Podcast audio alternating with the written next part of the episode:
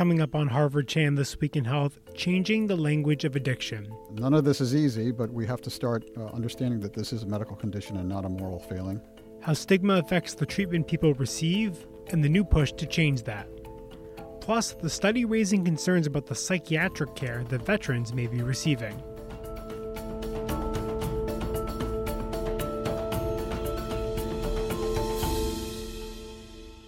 Hello and welcome to Harvard Chan This Week in Health. It's Friday, July 21st, 2017. I'm Noah Levitt. This week we're rebroadcasting two stories focusing on important mental health issues. Coming up in about seven minutes, we'll tell you about a new push to assess the psychiatric care that veterans may be receiving. But first, you'll hear a story about the importance of language when discussing addiction. It's a timely topic for us to revisit as the United States continues to grapple with an escalating opioid epidemic. Last month, in June, a New York Times analysis of CDC data estimated that nearly 60,000 Americans died of drug overdoses in 2016. Drug overdoses are now the leading cause of death among Americans under 50. Coming up in the story you're about to hear, how the words we use to describe addiction can affect the treatment people receive, and why changing language is critical to reducing the stigma surrounding substance use disorders. Take a listen.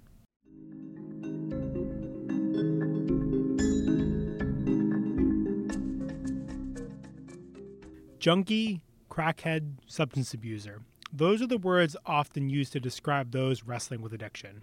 And that language can increase stigma, making it harder for people to seek and receive treatment. But there's a new push to change the language surrounding addiction. Writing in the Journal of the American Medical Association, Howard Koh, the Harvey V. Fineberg Professor of the Practice of Public Health at the Harvard Chan School, and Michael Botticelli, Director of the White House Office of National Drug Control Policy, are shining a light on the effects of stigmatizing language. And Koh says that stigma can make people embarrassed or even afraid to seek care. Well, we know that stigma isolates people. It uh, prevents people for, from coming forward to seeking treatment. Uh, there have been national studies saying that some 22 million people in this country need specialty treatment for uh, alcohol or other illicit drug disorders. But 90% of those people do not get the treatment they need and deserve, and many of them are held back because the, of the fear of stigma from family, f- from neighbors, from employers. So they have to suffer alone when good and effective treatment is available to them. There's also a substantial body of research showing how stigmatizing language can affect the care that doctors provide. Michael Botticelli told us about research conducted by John Kelly of Harvard Medical School and Mass General Hospital that illustrated exactly how language influences perception of addiction. He actually gave two almost identical vignettes to a number of trained uh, mental health and substance use clinicians.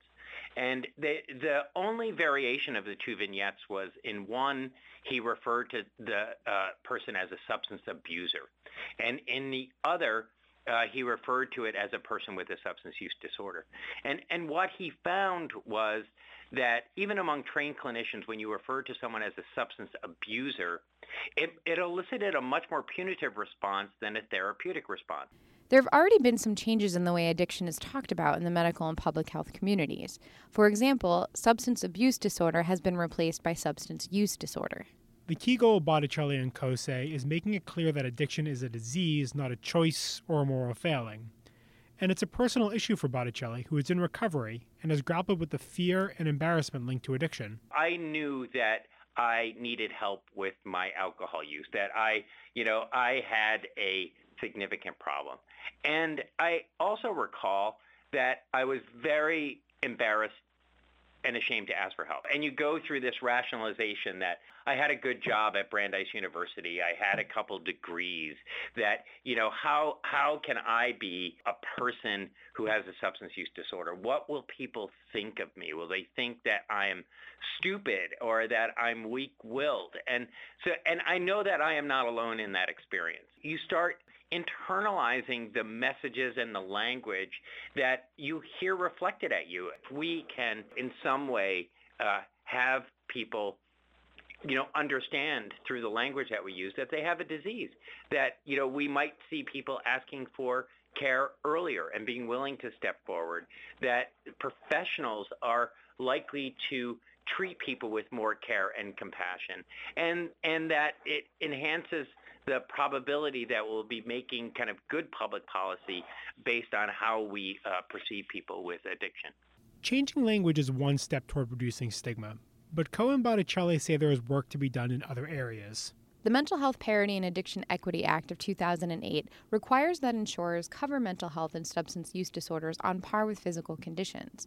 But a recent report from the Department of Labor found that healthcare plans are still imposing limits on these treatments, often making patients endure less effective therapies before providing the care recommended by the federal government. Koh says that changing language is an important first step to shifting how addiction is viewed by not only the medical community, but the public in general. For too long, this whole area has been dehumanized, and the criminal justice system has been the primary source for uh, treatment and care. And we need more of a public health discussion here, more of a medical approach to these issues.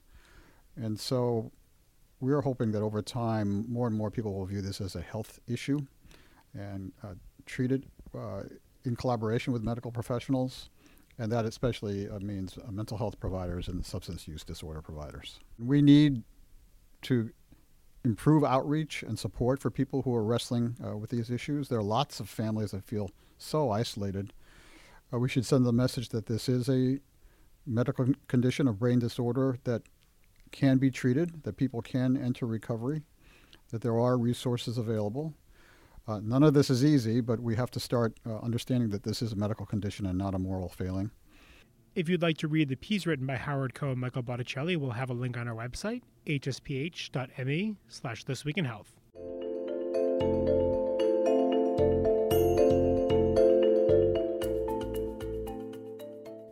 research is raising questions about the quality of psychiatric care that veterans may be receiving. The study, authored by Morgan Shields, a 2016 Harvard Chan School graduate and a current doctoral student at Brandeis University, found that hospitals run by the Department of Veterans Affairs are not performing as well as other hospitals when it comes to key measurements of inpatient psychiatric care. Shields, along with Meredith Rosenthal, professor of health economics and policy at the Harvard Chan School, looked at how hospitals performed in several categories. That includes admission screenings of patients to assess their risk of violence, trauma, substance use, and strength, the rate of restraint and seclusion of patients, the percentage of patients discharged on multiple antipsychotic drugs, and the percentage of patients for whom a continuing care plan was created and transferred to their next level of care. What they found was that VA hospitals consistently performed worse than private for profit and nonprofit hospitals, and even other government hospitals in several areas.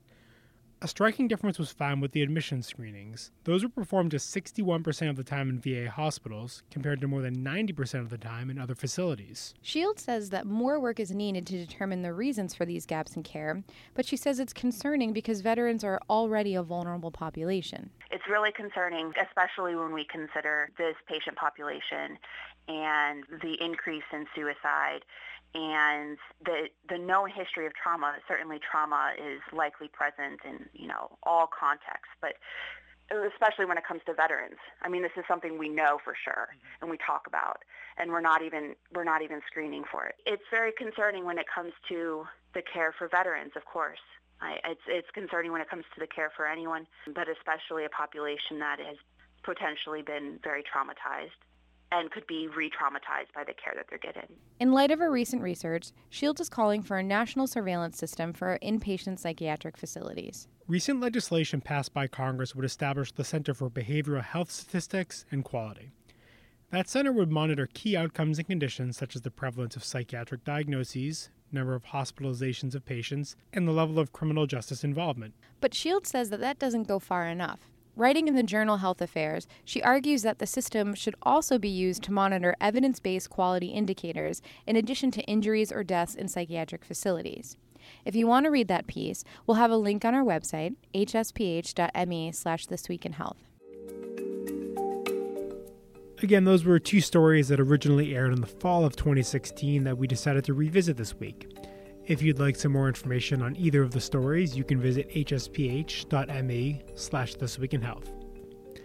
And that's all for this episode of Harvard Chan This Week in Health. A reminder that you can always listen to this podcast on iTunes, SoundCloud, or Stitcher.